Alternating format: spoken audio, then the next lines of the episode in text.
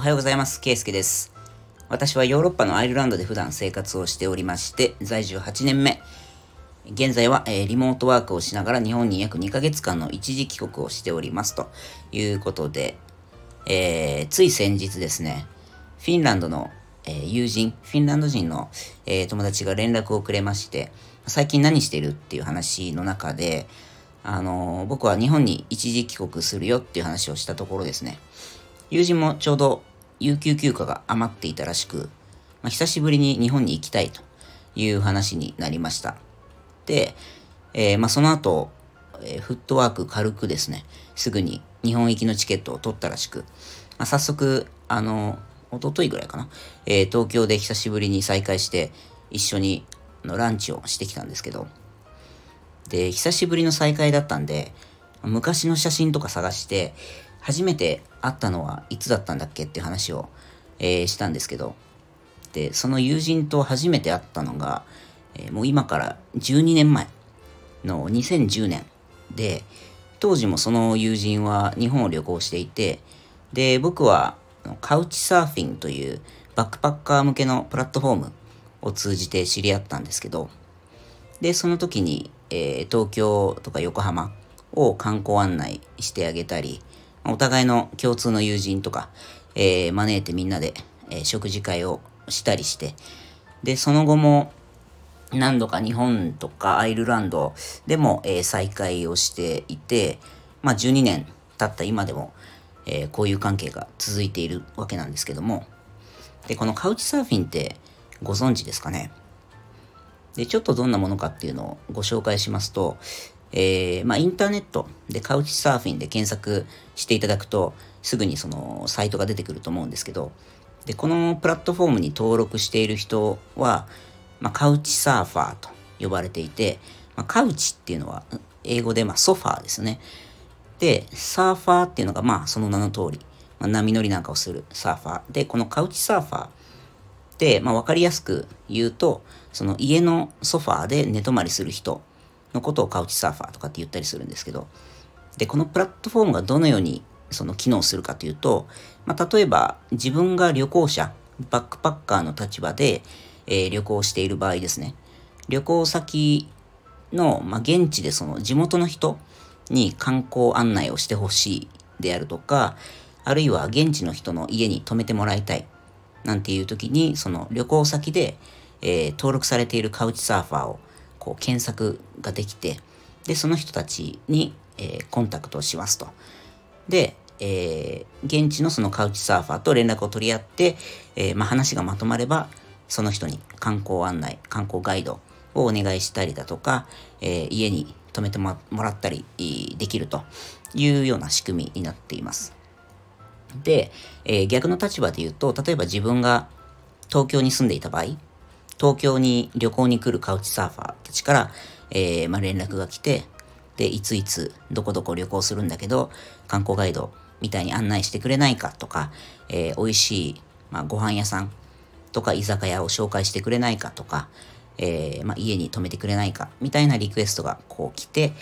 で、えー、自分の都合が合えば、まあ、実際に会ったり、家に泊めてあげたりということができますというような仕組みになってます。で、これだけ聞くと、まあ、見ず知らずの他人にいきなり会って観光案内をしたり、家に泊めたりって怖くないですかっていう話に必ずなるんですけど、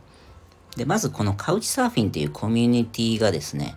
その、まあ、パッケージツアーの観光旅行なんかではなかなか味わえない、まあ、現地のそのローカルな人たちとの文化交流とか、その異文化理解の促進みたいなところが、こう、理念としてまず強くあって、で、その理念に共感する人たちが集まってくる場所なので、まあ、変な人が入ってきにくいっていうのがまず一つ。で、それと、このプラットフォームに登録するメンバーっていうのは、それぞれ、えー、まあ、Facebook みたいにですね、その、プロフィールページを持っていて、で、そこにその自分の、まあ、えー、ホストあるいはゲストとしての、その、まあ、使用歴とか、まあ、実際にあったメンバーからのフィードバック、まあ、口コミレビューですよね。っていうのが、こう、公開されているので、まあ、ちゃんとしたまともな人かどうかっていう判断材料がある程度あった上で、まあ、まあ、自分が、まあ、この人は、あのー、ちゃんと口コミレビューもいいし、えー、しっかりしてる人だろうなっていうことでコンタクトができるというような、まあ、仕組みが構築されていますと。で、僕自身は20代の頃ですね、特に、えー、活発にこれを使っていて、もう今までにカウチサーフィンで、まあ、100人以上は優に、あの、会っていて、で、いろんな国の旅行者を日本国内で観光案内をしたりとか、えー、家にたくさん、あの、いろんな旅行者を泊めていたりもしましたし、で、自分がそのゲストの立場で旅行している時にはもう30カ国以上の国で現地のカウチサーファーと交流したり、えー、まあ、中には家に泊めてもらったりっていうこともありますけども、うん。あの、嫌な経験をしたことっていうのは、えー、一度もないです。はい。で、どの国に行っても、まあ、異文化交流に強い関心があって、その、ホスピタリティに溢れてる人たちとの交流ができて、で、まあ、あるいは、その自分が旅行していなくても、世界中からその自分が住んでる地域だったり、国を訪れるその旅行者の人たちと、ま交流ができる場所としてすごく、えー、僕自身は重宝していましたし、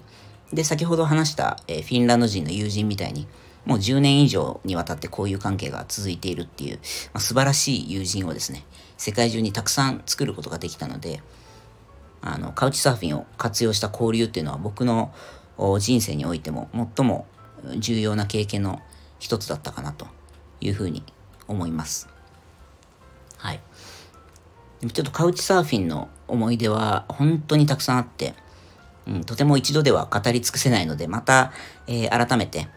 えー、お話をしたいと思いますが、ひとまず今回はこれぐらいにしておきます。で、先週はですね、